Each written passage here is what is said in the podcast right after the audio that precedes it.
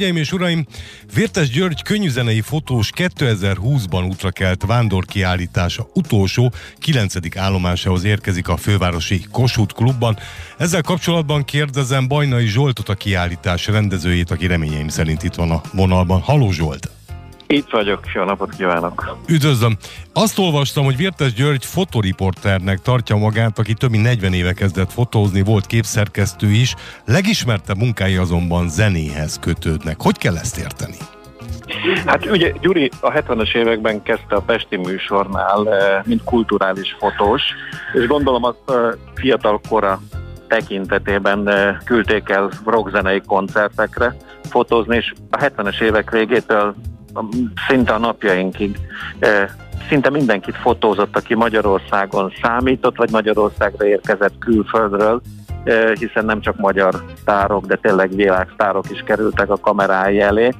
És ahogy a Gyuri elmondta, ő nagyon sokszor arra törekedett, hogy mindegy, hogy milyen a műfaj, mit gondol az előadóról, szereti azt a zenét, vagy nem szereti, hogy egy kicsit barátokként tekintsen azokra, akik a kamerája elé kerülnek, és azt mondja, hogy mindig ott működött jól, ahol ez, ez sikerült, és egy kicsit barátságba kerültek, és akkor készültek eh, a legjobb képei. Szerintem érdemes is megnézni magát a kiállítást egy kicsit, kicsit ilyen szemmel is. Meg hát talán azt is érdemes elmondani, hogy eh, élet életében, amíg nagyon aktívan dolgozott, eh, addig több mint 50 lemezborítót csinált, olyan legendás borítókat, mint a V-motoroknak a gyertyák lemezét, ami, ami szerintem egy világklasszis lett. Erre passzol, amit Vértes György mondott nevezetesen, ha kölcsönös tisztelet megvan, sokkal jobban dolgozunk, mindegy, hogy a fotón csepregéva vagy a P-mobil látható, Hiába tetszik egyik-másik műfaj jobban, a teljesítményt elismerem, a képeimmel pedig megtisztelem az adott művészt. Szerintem megfér egy fotós életében Zoltán Erika és a pokolgép is. Így van, és ez, ez a kiállításon is látszik egyébként. Ugye 80 képet válogattunk a írtózatosan nagy életműből.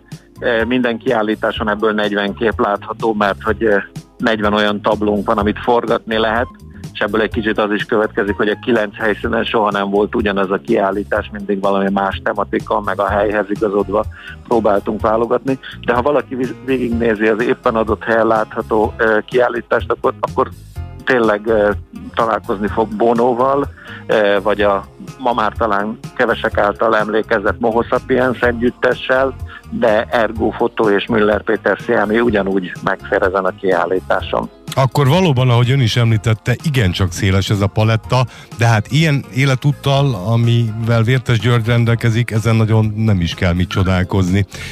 M- mikor kezdődik a kiállítás, és meddig lesz látható? Január 24-én eh, nyitjuk meg a kiállítást a Kossuth Klubban, Budapesten ugye a Múzeum utcába, és február 10-ig lesz így egyben látható a, a kiállítás, amit azért mondanék így a végére, mert hogy a, képeknek utána nem lesz vége, és abban maradtunk Vértes Györgyel, hogy a, a kiállítás képeit három könnyű zenét tanító iskola ö, eh, megkapja, és az ő osztálytermeiket, próbatermeiket fogja díszíteni. De jó, ez menő dolog. Bízom benne, hogy így lesz, és tetszeni fog a diákoknak is. Vértes György képei tehát a Kossuth Klubban jövő hétfőtől február 10-ig. Én azt gondolom mindenképpen érdemes ellátogatni. Bajnai Zsoltnak, a kiállítás rendezőjének, a hangfoglaló program elindítójának pedig köszönöm az értékes információkat. Én köszönöm az érdeklődést.